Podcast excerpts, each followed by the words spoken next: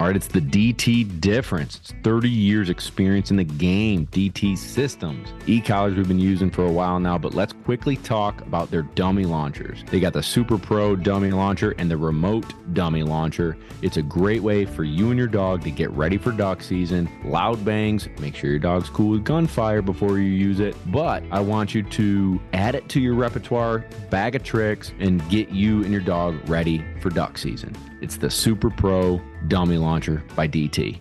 Gunner Kennels, baby. Hashtag man's best kennel. Well, it's also now hashtag man's best food crate. It's freaking raccoon proof. You can't get into this thing. Your dog can't bust into the lid and eat all the food. Trust me, I know Memphis has done it in the past. She looks like a blown up pumpkin. Boom.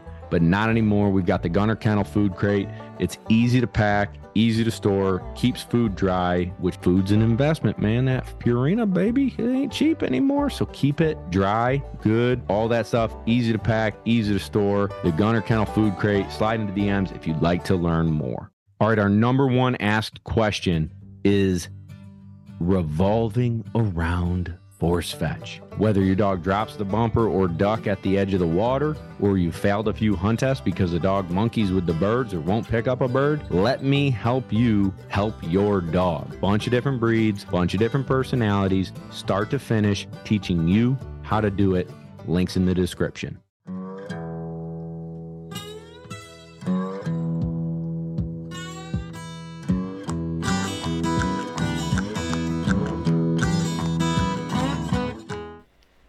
Hey, what's up, everybody? This is Bob Owens, uh, and you are listening to Lone Ducks Gundog Chronicles. I am sitting here with my brother Kevin. What's up, everybody? And Ira McCauley, the founder of Momarsh, uh, veterinarian in, would you call it St. Louis or St. Charles? Uh, yeah, I mean, we're in St. Charles County, which is a suburb. That's right. Yep. And uh, we are fired up to have him here. He's also co-owner of Habitat Flats, so we're going to talk about that too in this podcast. But Ira is, in my opinion, someone that we all, as waterfowl hunters, can look up to. Um, he's a great role model for our industry. Smashes ducks and turkeys, and is an enthusiastic gun dog owner. So, Ira, welcome to the podcast. Thank you. Good to be here. Heck yeah, man. So um, if you would, we'll just do a little background on you, your uh, experiences as a vet, and getting into Momarsh and Habitat Flats, and maybe how I said earlier, like the chicken or the egg, what came first, Habitat Flats or Momarsh, and, and your journey as uh, an entrepreneur in the waterfowl industry. Sure. Sure. Do you want me to just go ahead and start start talking? Yeah, buddy. Let it rip. So I graduated vet school in 1995 um, from the University of Missouri. So that's in Columbia, Missouri, which is kind of right in the center of the state. And uh, as soon as I got out of vet school, my first job, my first real job, was uh, was in Higginsville, Missouri, and I met a guy there named Ben Gallup, and we started building some boats together. Well, you know, this was before there was an internet or anything like that. So we actually went to the library, which a lot of people don't even probably never been in one in today's world, and checked out some books on fiberglassing, and started making you know little boats to make our our public land hunting a little bit easier. And uh, that is really what kind of was the base for uh, turning the you know getting the wheels spinning for Momarsh and and uh, you know making some little you know just making tools that that help to make your hunts easier and more rewarding and more intimate and uh, uh, you know tools that just helped you to have a better experience. So that was in '95. I, I started Momarsh in 1998. Okay, so this is our 20th anniversary this year for Momarsh. Congratulations. Uh, Thanks. Yeah. And so along the way, you know, we started with boats, and obviously there's way more than boats now, and it's been uh, it, it's been a, a, cool and rewarding journey with Momarsh sets for sure. Um, with Habitat Flats, you know, I mean, I've duck hunted for a long, long time, and uh, you know, before Habitat Flats, I was guiding for years, uh, but just to help defray some of my costs and expenses associated with, uh, you know, with hunting. It's so expensive, and For sure. um, and, and so was Tony, you know, and and then uh, my brother and I bought our farm, our main farm, in 2005 Gotcha. and we started we started guiding some uh, corporate veterinary groups there and doing some continuing education courses at our house. And uh, so we were running, you know, a couple a couple groups of veterinarians, and the drug companies were helping foot the bill, and uh, it was kind of a cool deal, really. Yeah, and then sounds like- Tony, what's that? I said, yeah, that sounds it. Yeah, man. I mean, it you know it helped. You could run two, three hunts, and you know we could pay for quite a bit in the way of our expenses. But uh, and at the same time, Tony Vandemore, uh, our partner in Habitat Flats, he was running um, snow goose hunts, and so he'd help us some with the duck stuff, and we'd help him some with snow goose stuff. And uh, in 2008, so 10 years after I started Momarsh, we started Habitat Flats, and so if you do the math, this is Habitat Flats 10 year anniversary. So no way. 2018 is a kind of a a big year. uh, Real big year. Yeah, yep, sure is. So how did you end up meeting Tony? Because wasn't he was a baseball player, right? Uh, yeah, he played some baseball, and uh, but when I did, you know, I didn't know him then. Um, we met just because um, we both hunted the same area. You know, we both had uh, places right there in Sumner where Habitat Flats is, and um, you know, I mean, just was gonna happen. You know, we were both right there together and both super passionate Right. and uh, so we ended up hooking up, and uh, yeah, Habitat Flats was spawned out of that. Very good. Um, that's pretty cool. So, uh, I mean, it sounds like over the years, would you say? I guess where I want to take this is like waterfowl hunting, Momarsh, and these guiding has just opened up doors to meeting other people, and you know, businesses grew and relationships grew, and one thing led to another, and you're continuously growing and, and evolving. Yeah, I mean, as much as you can, you know. I mean, oh man, whether you're a, a dog trainer or a guy that owns a Burger King or whatever you're doing, you know, you're it's just uh, it's all risk management and and time management and uh, cash flow and all that stuff, right? It's Yeah, just, buddy. Uh, Or lack thereof. do it with. Uh, yeah, it's a lot more fun to do it with uh, ducks and dogs than it is with hamburgers. I think. No doubt. Now, um, when did you decide to do the innovations for the Gundog products, like the Invisilab and the Final Stand? And you know, it's so weird because a lot of things have to come together for that to really happen. So, I mean, I'd had the ideas for quite a while, but an idea doesn't get you very far without the other pieces of the puzzle to pull together the manufacturing side and the um, distribution side and, and all of the things that go into actually having, you know, getting an idea from just, hey, I'm going to go build this in my basement to a product that people can actually buy and functions well and all that stuff is Right. worlds apart. Um, and so really, you know, we started off with boats, and then our first non, our, our first kind of overseas soft and soft, you know, cut and sew metal item was uh, the Invisalounge, which is that five positioning, self-supporting ratcheting seat, and we use it in our layout boats. But you can use it for turkey hunting, snow goose hunting, all that. And um, so a buddy of mine, Jim Gianlatis, um, he worked for Battenfeld in Columbia. There it was a subsidiary of Midway USA, Nice. and he was the guy that kind of helped me develop that product. You know, uh, there were there were some seats out there that were similar, but they all had open cell foam, so that didn't work in a hunting situ a duck hunting situation at all because they'd get you know they'd weigh 50 daggone pounds and you couldn't get them dried out, and so you know we we couldn't get them to make a closed cell foam model, so we ended up doing it on our own. And uh, but it took a while for the light bulbs to go off. That hey, you know, let's let's do more here. And that relationship kind of fizzled, and new one started, and and uh, man, it's just kind of kind of wild how it all ended up working out. And it's also really weird when you're, you know, when you're doing all that stuff. Like some things that I would think would be really easy, man, we just couldn't get done. And then other things that I was like, oh man, this can be a challenge. I don't know if we'll be able to get this done. And sometimes it was like it came together and was better than what I'd envisioned in the beginning, you know. So, what was one of the products that you've made over the years? Because you've certainly made like quite a number of innovations within the industry. But what one have you found to be the most helpful for your own hunting? Um.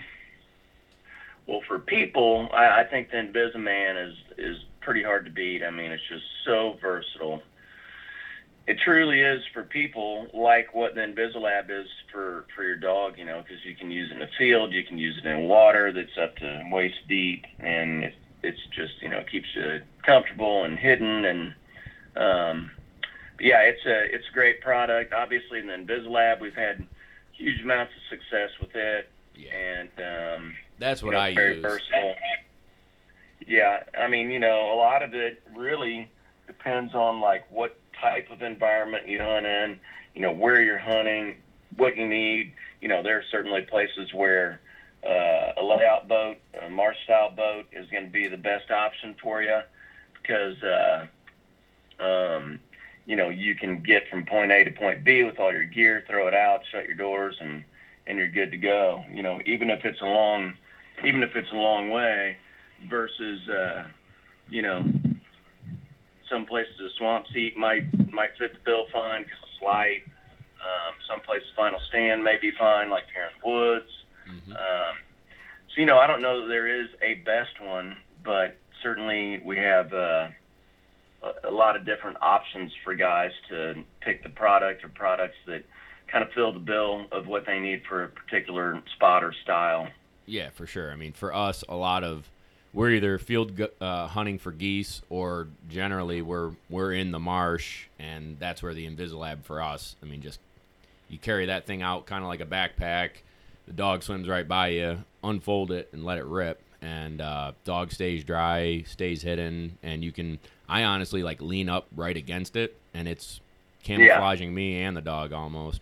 You can run the dog right from it. No, it definitely it definitely helps to you know break things up out there if you don't have another blind for yourself and you just sit on a swamp seat or whatever right next to it. At least you got some sort of cover you can get in the shadow of or whatever. Yeah, no doubt.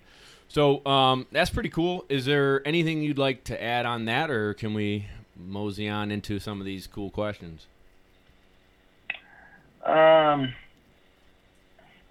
no, I mean, you know, it's just uh, there's there's we've still got probably I don't know five more things that are coming that are projects that I've been working on for a while. So there's still there's still several new ideas uh, that are out there that that we're working on. So we're not at ideas yet. Love it. Love it. Is are those going to be out this year, or are those uh, you know coming 2019 and in the future? Um, yeah, no, 20, 20, 2017 was such a big new product development year for us. I mean, came out with the danglers and the leg lock and uh, the kennel cots, the kennel pad, the seat covers. So a whole bunch of dog related stuff, you know, and, and a lot of it not just hunting specific, more, you know, uh, hunting dog comfort. Um, yeah, so, you know, all our gray stuff, kennel cot, kennel pad, seat covers, um, that kind of stuff.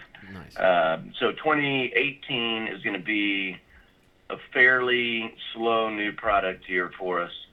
I think 2019 we ought to have several new items coming out again. Very good. Well, we'll stay tuned on that, and maybe we could do a podcast for those launches and talk about how that's going to change and, and in, innovate the industry. Sure. Heck yeah. Um, so let's do a little bit of a lightning round because there are some things that I'm interested in hearing from everybody. And uh, so the first one will be what is the gun of choice for waterfowl hunting? Uh, man, you know, I shoot all kinds of stuff. Uh, probably my my main go-to gun, if I had to just have one to shoot geese, cranes, everything with, it would have to be a Beretta A400. There you go. They're getting popular, man. People love them. Well, man, they're just so soft. You know, they're just soft shooting, very reliable. Um, I mean, some people feel like they're a little clunky, and I get that, but it doesn't bother me any at all. Um, but yeah, it, the the main reason I went to one, we were on a big snow goose hunt there quite a while back, and I was shooting a Super X3, uh, and I had a Sure Cycle extension on it, and man, the thing came unscrewed and shot out on the cornfield, and the guy next to me had two guns, and he was like, "Here, just shoot my other gun," and I picked it up, and I ripped off like you know ten shots into this monster wad of snow geese, and I was like, "What in the world?" Yeah. And I said, "What's going on here, man? That thing barely hit me." He's like, "Oh yeah, it's a A400." I was like, "Holy crap! I gotta have one." That's awesome. So yeah, I, I went out and bought one a week later. Good for you. Do you hunt But- with a dog during snow goose season, or do you find it to be almost overwhelming for them? Uh, no, I, I mean, I, I certainly do. Um, I mean, my preference is certainly to have a have a dog for sure. I mean, you get so many long cripples and all that stuff. There's no better experience for, especially like young dogs and dogs that you're trying to work, you know, build confidence on and, and stuff like that, than a snow goose type setting because you know you can do super long marks. They can see that white bird from a long, long way. Yeah. And uh, yeah, like when Sadie was young, man, you know, she snow goose hunted every day. Now she became deaf as a result, but you know, it's the kind of experience that that just builds so much trust between the owner and and the dog because uh, there's so many opportunities and having that white bird out there walking around on you know five six hundred yard marks and even blinds where they they don't know that it's there but you know you you get them halfway there and they're going to see that white bird out there It really helps Yeah, turn the jets on and they fall, haul to it. Yeah. That's awesome. Um, now, how old is Sadie now? she's 10 Man, getting up there. And you have a younger dog Oh, too, yeah. right? Well, I did, but I ended up washing her out because, uh, man, she had the weirdest thing. So, like in training, you, you just hardly ever see it. But in a hunting situation, she would have situational excitatory nystagmus. So, those are some big words, right? Yeah, buddy, you just lost So, me. yeah, so nystagmus is like nystagmus is like when you get off the merry-go-round and your whole world's spinning to the right, right? And so Mhm. like you can't walk in a straight line, you're walking to the right, your eyeballs are going back and forth, all that stuff, right? Okay. So this dog, when I would take her hunting, and it got worse over time. It's crazy. I, I mean, I'd take her hunting and kill a duck or a dove or whatever, and you'd look down, and her whole head would just be going back and forth. So, you know, she had nystagmus going on associated with that excitement. Gotcha. And so then, you know, she'd have the mark, you'd send her, and she would every time take off to the right uncontrollably. And uh and then she'd kind of get over it in, you know, 10 to 20 seconds and you know, kind of straighten herself out and come back around and get the bird and come back to you and still be all jacked up. But anyway, it was it was more than I could deal with once I really put all the pieces of the puzzle together right. Now, and That wouldn't be and, you genetic, super right? obedient. Mm, no, I mean there's no. It's a it's a one of a kind deal. I mean there's no description in the literature. There's no nothing. I mean uh, I talked to the university. They wanted to do a case study on her, and I was like, yeah, if you want her, no problem. And they were like, no, no, you can just bring her up here like once a week. I was like, nah, she's going to Louisiana to swim in the pool the rest of her life. yeah, yeah. That's too bad. So that's what we did. We sent her to my buddy Billy D down in Louisiana. Um, but no, man, was crazy. I mean, there's no description. There's no nothing. I mean, I've talked to tons of trainers, tons of other veterinarians, um, specialists. You know, I've got videos of what was going on. It's just so strange. But it was it was very difficult to watch. I mean, she'd end up up in the you know bushes and weeds and lost, and like I said, it took a while to connect all the dots on what was going on because she wouldn't really she wouldn't do it in a training situation. You know, she trained fine. Right now, if And you were to stop her, hunt, it was crazy. if you were to stop her and cast her, would it self correct, or would she just go into crazy hunt mode and not focus on, you know, casting? Oh no, I mean she didn't even know where she was. Like you know, when she was that excited, if you did a whistle sit, she'd sit down and you could see her head out there. You know, just going at it. And she looked like Ray Charles on on uh, on speed. You know, and uh, hell, you could give her. A, you could do whatever you wanted. She didn't know where you were or where she was, and you know, you could tell her back or whatever, and she'd just take off and run another circle. Good lord. Well, unfortunately, it sounds like she didn't work out, but somebody made out with a nice house dog, I'd guess. Oh yeah, she's super sweet dog and super obedient, but hunting just man, it tripped her trigger and not in a good way. Right. Uh, do you have a new dog coming up through the ranks? No, you know, I felt kind of bad that that I, I wasn't taking Sadie when I had when I was bringing that young pup up, you know, through the ranks. So, you know, Sadie was only getting to go. Oh, she'd go like two out of three days. And so this year, I'm just gonna hunt with her. She's still super strong. I mean, other than being deaf, she's still a go-getter. Um, so I'm just gonna hunt with her this year and. Enjoy it. I don't know. I got to figure something out, man. I don't know if I'll do a starter dog or get another puppy or what. Sure. Well, I guess let me know, and I'd be glad to help you out. I know you got a lot of contacts too. Yeah, I mean, you know, that deal kind of took the wind out of my sails there for a year or two. To be honest, you know, you put all that, all that into a young dog, and uh, it's like, man, that stinks. both emotionally and financially. Yeah, I mean, yeah, It's tough. yeah. It was it was a tough deal, but Sadie, Sadie's happy. Yeah, she got her starting lineup again. That's right. That's right. Um, so, what I'd like to ask you too is, when for for instance, like we're all about the unspoken bond at Lone Duck and, and the memories that we make and the story of getting started in the industry and our first dog or or our first hunting experience with a dog that really lit the fire in our belly that that made you and myself and the other guys who go all in. Um, and, and if you remember, could you tell us a story of your first hunt with a dog and what it was like, and and like, just paint us the picture. Yeah, the first the first dog that I really remember making an impression on me in the in the waterfowling world was uh, my uncle uh, Von Dale. He was a guide down in uh, Louisiana, um, Southwest Louisiana, down in Hackberry for uh, Hackberry Rod and Gun, Terry Shaughnessy's place back back in the day. I mean, back when I was a little kid, and uh, he had a golden retriever named Sport, and uh, man, that dog at least in, in my memories, was really good. I'm sure he was. I mean, my uncle was a guide there, and the dog hunted every day. Um, and I remember we went, we went and, and got to pit blind early in the morning, and the dog jumps in the pit blind and comes jumping out of there, my screaming, howling, and barking, and carrying on. And my uncle shines the flashlight on the dog, and a daggum nutria rat was in the blind You're and ripped half his dog's ear off. There was blood everywhere. Ah. And uh, so he ends up killing this nutria rat, and uh, the dog's all bloody, you know. I mean, just blood all over the place. And I forget if it was that day. I, what, I don't remember if it was that day or another day. We killed 21 pintail drakes. You know, that was back in the point system. But Good we Lord. always shot the heck out of ducks, so I, I know that the dog made, you know. So he was a pretty good numbers then, not bad.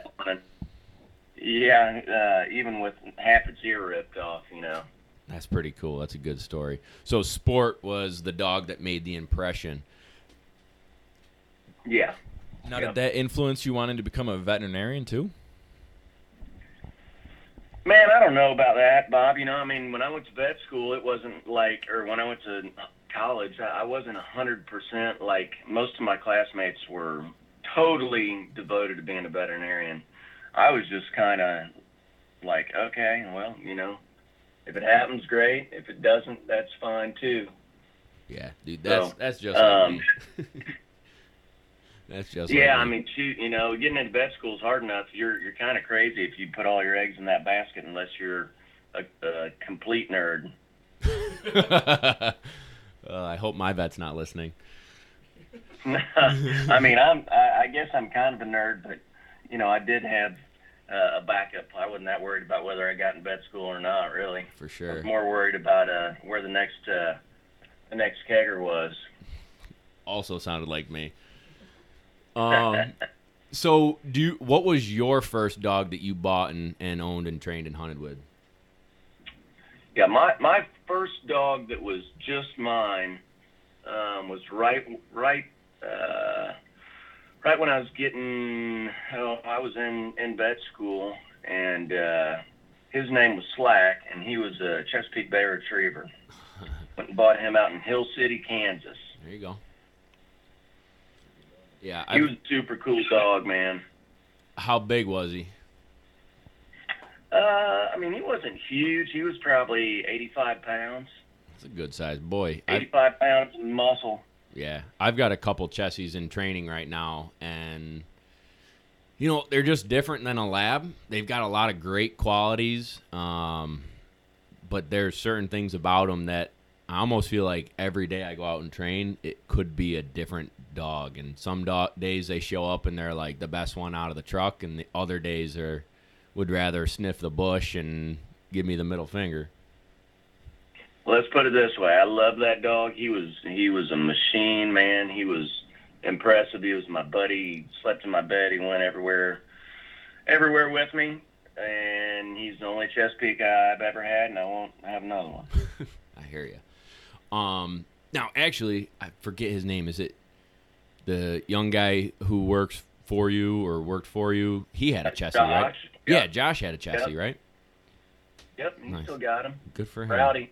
Yeah, I met him at the Master Nationals in 2016, maybe. Yeah. Uh, good, Yeah. good deal. Um, so after Slack, then did you go straight to Labs, and is that Sadie? Uh, no, then I had uh, May um, was my next dog, and uh, trying to think. Uh, it was pre Sadie, so Gotcha. she filled in the gap in between. I probably got her in like, man, I don't know, 2000 something, So when or, you, probably right around 2000. Yeah. Yeah, when you guys were running the guiding service, what types of dogs were you running for that? Uh, pretty much all labs. Yeah. So let's think here. May was around for some of that, and then Sadie was around for. I mean, she was a puppy um, in 2008. So she kind of. Yeah. I- Let me think. What happened to May? Uh, she was still around, but you know, she she was getting old, and and certainly was not a everyday. You know, guiding is way different than for for a dog. It's way way different than even if you're an avid duck hunter and you're going with your buddies and you're you know it's you and two or three of your friends and that's way different deal than than being a, a guide dog. You know what I mean? Mainly because you're Lots hunting every single day. every single day, lots of guns, um, especially on the snow goose side of things, man. I mean, it was, you know, when she was a puppy, 2008, we had a, or 2000, 2008, 2009, I mean, those were good snow goose years. And, you know, geez, I, I have no idea how many snow geese she picked up, but lots and lots and lots and lots. Yeah, I bet it wears them lots out. lots of gunshots. It's like a professional athlete. Like they only have certain, you know, they can't. I guess like a Brett Favre, he's worn down and achy and arthritic, and you know they only have Yeah. when they're hunting that hard and for that long, there takes a toll on their body. Yeah. Is there, speaking of that, from a veterinarian standpoint, is there anything you do for your hunting dogs, joint wise, or is there anything you do to aid them? No, I mean try to keep them skinny. Yeah. You know, um, that's about it. Uh, as far I don't really buy into uh, prophylactic glucosamines or any of that stuff. You know, certainly if you if your dog has issues, those definitely have their place. Um, but I, I don't. If your dog's normal, um, I don't really feel like they need anything other than if they're expending a ton of calories. Obviously, you've got to you got to make up for that. Or if they're not doing much in the summertime, then you got to cut back, right? Yeah, for sure. Do you add anything to their foods during that high caloric, you know, work rate? Oh yeah, man. I mean, biscuits, eggs, bacon, cheeseburgers, uh, egg rolls.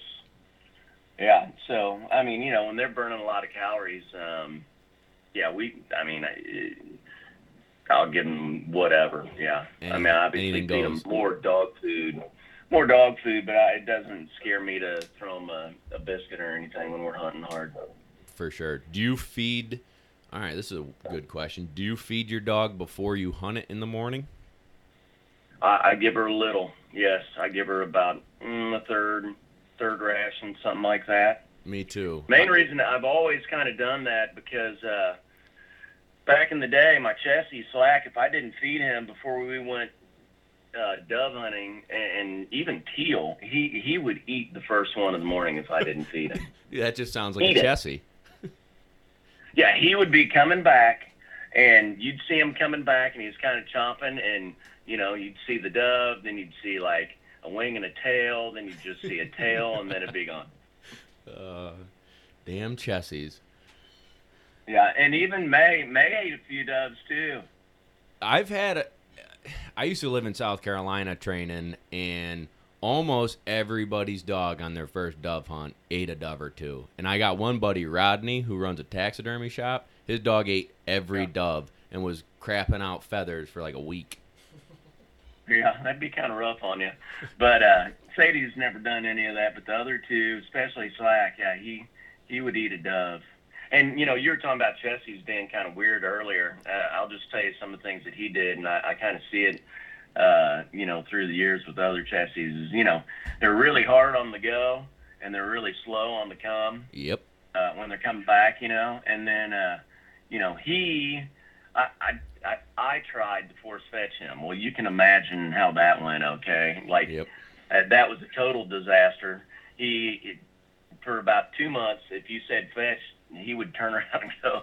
There, he wasn't going to fetch anything. He was going to go the opposite direction. But, uh, but he'd come back, and you know, I hunted out of layout boats all the time back then, and he'd get right to where you couldn't quite reach the duck, and if it was a cripple, but he'd spit it out so you could go chase it again. That's hilarious. I won't rag on Chessie's too hard because I'm sure someone listening is gonna write in and be like, "My Chessie Chessie's the best." But for sure, Yeah. that's hard going out and then slow coming back. It's almost as if they're thinking in their brain, like, "Dude, I worked to go and get it. I'm gonna hold on to it as long as possible."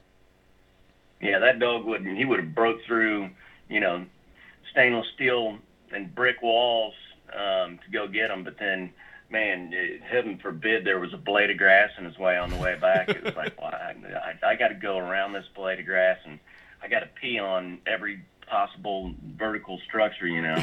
and he was he was definitely a meat dog. I mean, you know, his training was a la Iris, so that was you know that that we've got to we've got to make sure that we remember that when I tell any stories that don't paint him in a positive light because he was really a great dog. Yeah, for sure. They and again, I mean, every dog's different, and you enjoy and remember the good times, and even those funny quirks are are just good memories.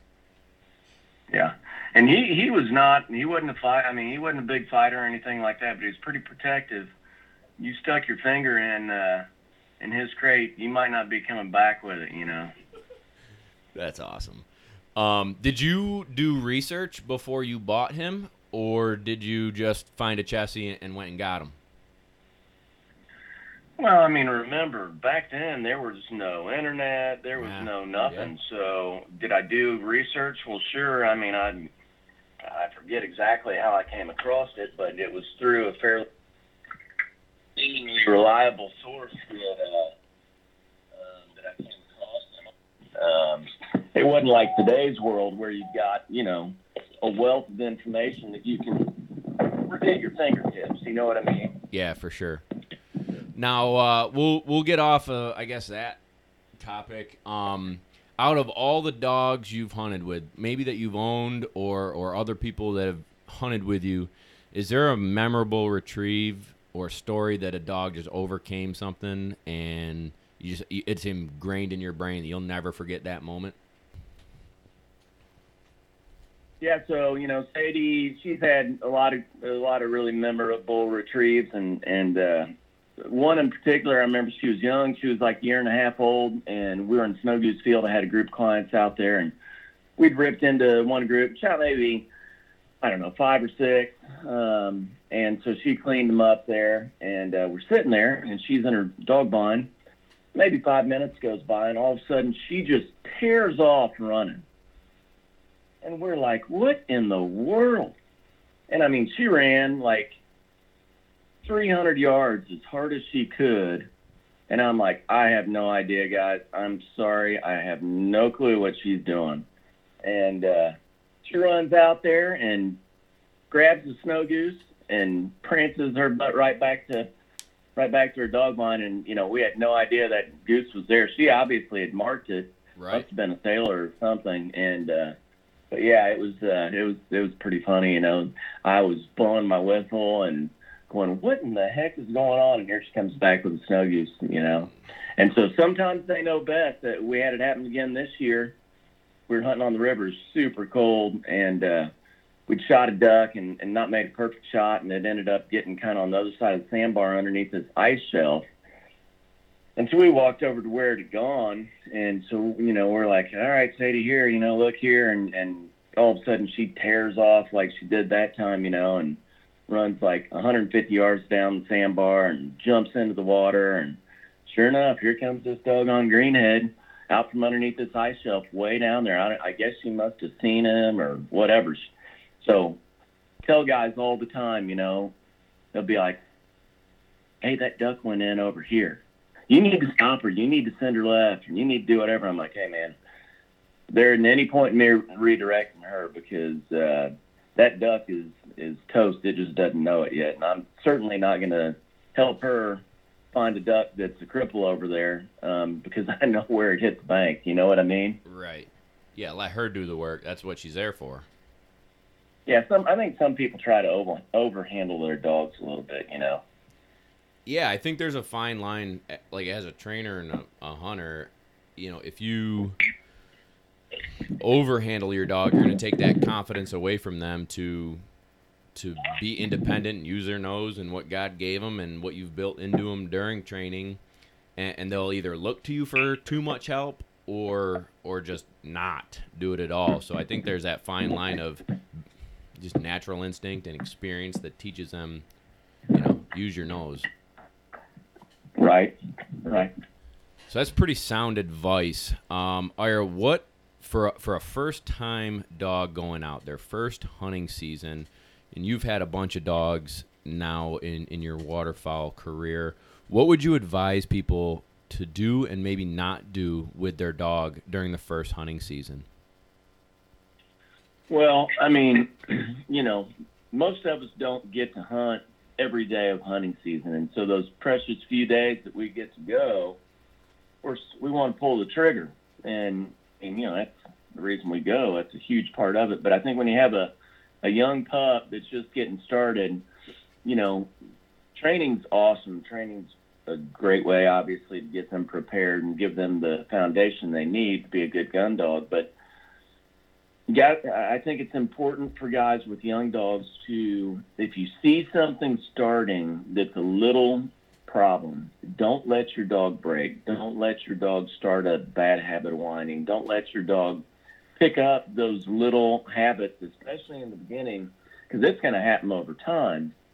Um, but man, it, it's I, I feel like it's part of our job to help them learn the basics, give them some direction sit out a couple volleys, have your finger on the button if you know something's coming, and help your dog by being prepared yourself. I literally couldn't agree more.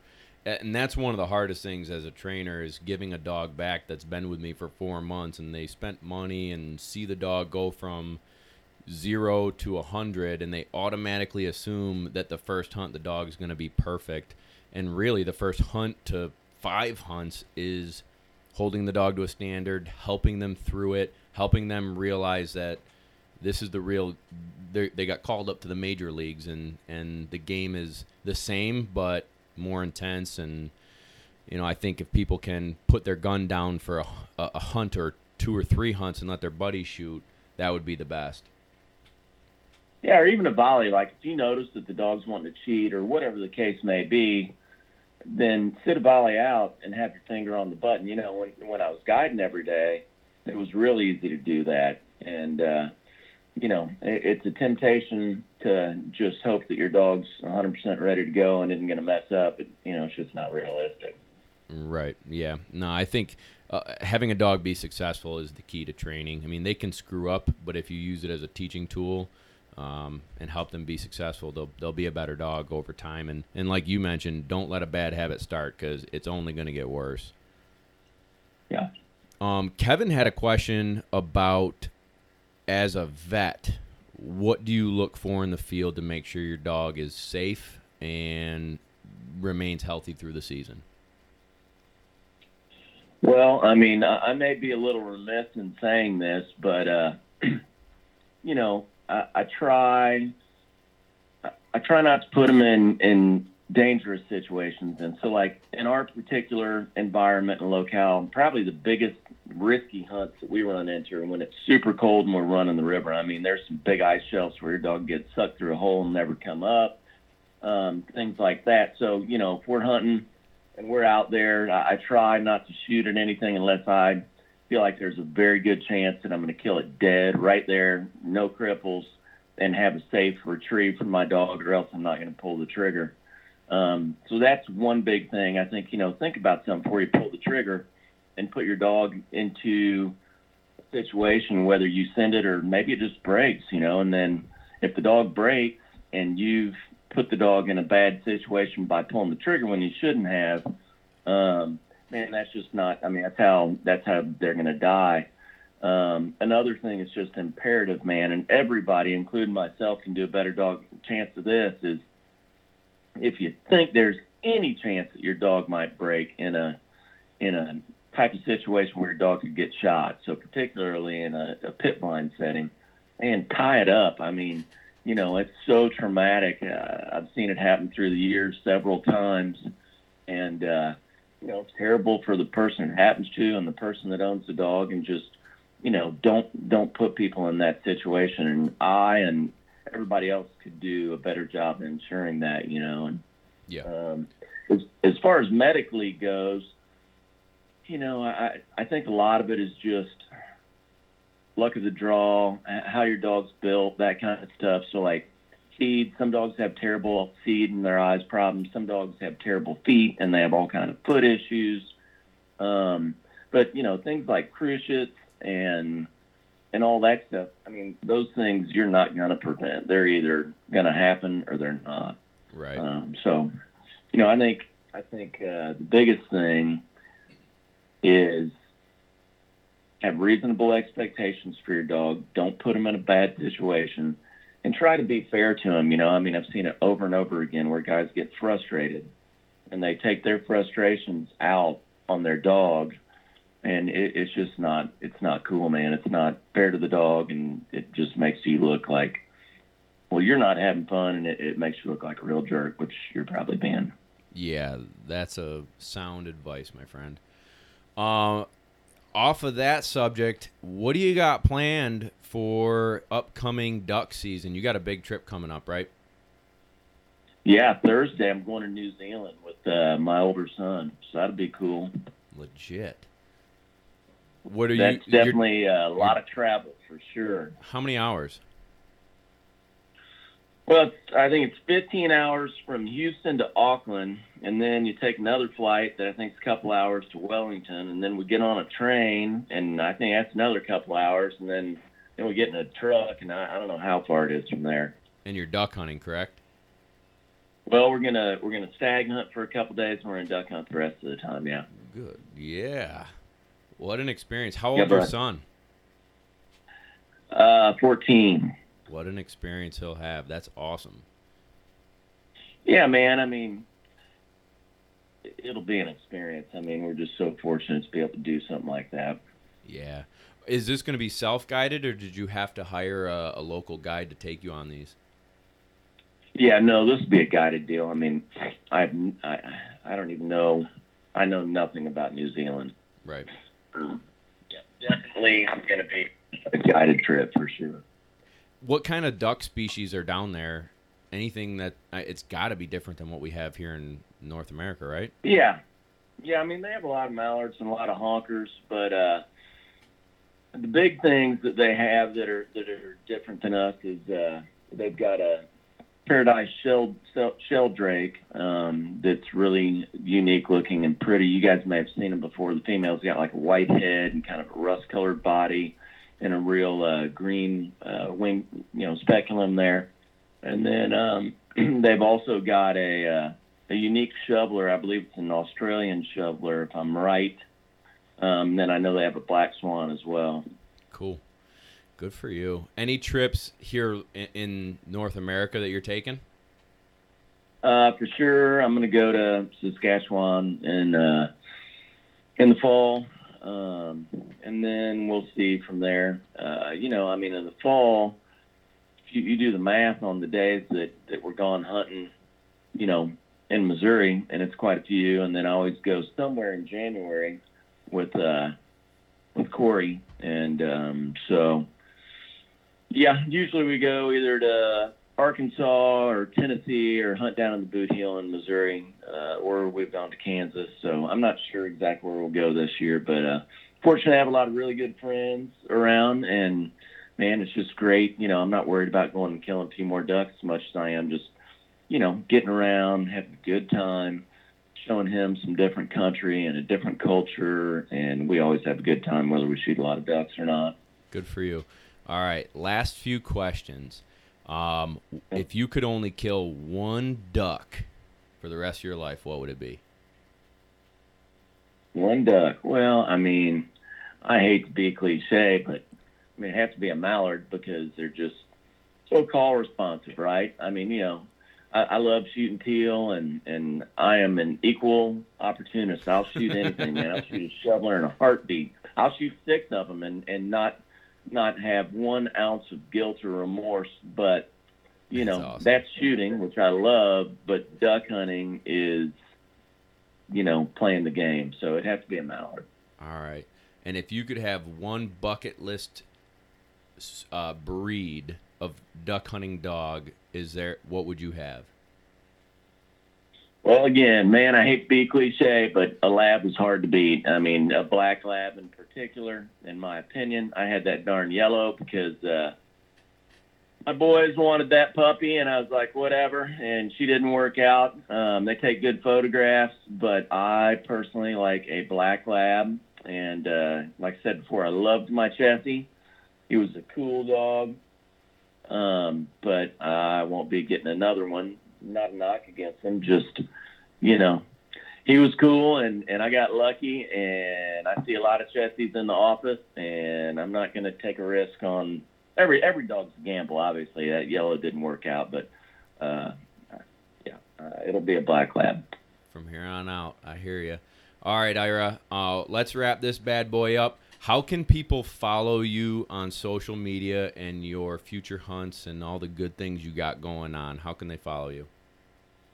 Yeah, I mean, I'm I'm kind of social media. Um, I'm like a, a, a, a dinosaur when it comes to social media. I'm an old guy, but uh, Instagram's pretty cool. It's easy to use. I I post some goofy stories on there with sometimes a cat neuter, sometimes it's you know taking a dog's eyeball out, sometimes a lot of times killing stuff. But uh, so Instagram's easy. I think I'm just uh, Ira Momarsh is my handle or whatever you call it, and um, and then on on Facebook side of things, um, I have two accounts, which is kind of confusing. I have a fan page deal that I used to not use at all. I got I had 5,000 people and I whatever. I just quit using it for years. But recently, all my Instagram stuff is kind of shared there. So if you're a Facebook person, you want to see what I'm doing, find me on the fan side. Um, on the personal side, I've got an account there too, and that's where I can kind of see what people are doing. Right, I can see what you guys are doing. Sure. Um, but I don't put most of my stuff's being pushed to the other page. Very good. So we'll link that up so people can follow you. And we are going to do a little contest or, or giveaway, really. And it's going to be uh, um, something from Momarsh and something from Lone Duck. And it's going to be cool. And, and we'll get that out to people. But how to enter will be you subscribe to the podcast. Kevin said you've got to do five stars, which so that means you if you don't like it, you got to give five stars anyways. And then you got to follow Ira and myself at Lone Duck on Instagram. And we will track that and we will pick a winner in our future podcasts and announce it on here. So, Ira, man, I can't thank you enough for your time, your stories. It's a pleasure to keep getting to know you. I hope we can hunt together in the near future. Um, you're a, a, gentleman. You're a great role model for our industry, and uh, keep it up, man. Thank you so much. Well, thanks for having me. That, that was uh, that was hopefully helpful for all of us, and certainly fun. And um, yeah, man, golly, if I could just get reviews like that at, at my house, even like you know a tenth of that, I, I would just be so elated. Yeah, you got to just tell your kids you have no choice but to give us five stars. Yeah, that's right. All right, man. Hey, thank you so much for your time. You stay well, and we'll talk with you soon. All right. Thanks, Bob. Thanks, Kevin. Take it easy, Ira. Hey, join our community. If you enjoy the show, if you enjoy our YouTube, if you enjoy Instagram, it's like buying me and Kevin a beer. Join patreon.com forward slash lone duck outfitters. The link is in the description. Click that link, join the community. We've got tons of great videos, tons of great content, and you can ask me more questions. So join it, enjoy it. We did it for you, and you're helping us produce a show. So thank you so much to that community. Get in, get out, let's roll. Patreon.com forward slash lone duck outfitters. Hey listeners, Nick Larson here, host of the Birdshot Podcast. As fans of this show, you may be interested in the conversations on the Birdshot Podcast, where we discuss all things upland hunting, from upland birds and their habitat and conservation to the shotguns, bird dogs, and gear used to pursue them. Whether you're a seasoned upland hunter or just getting started and wanting to learn more, I interview a wide range of guests, each with their own unique perspective and valuable experience to share. If you're on the hunt for more upland hunting conversation, please consider subscribing to the Birdshot Podcast today thank you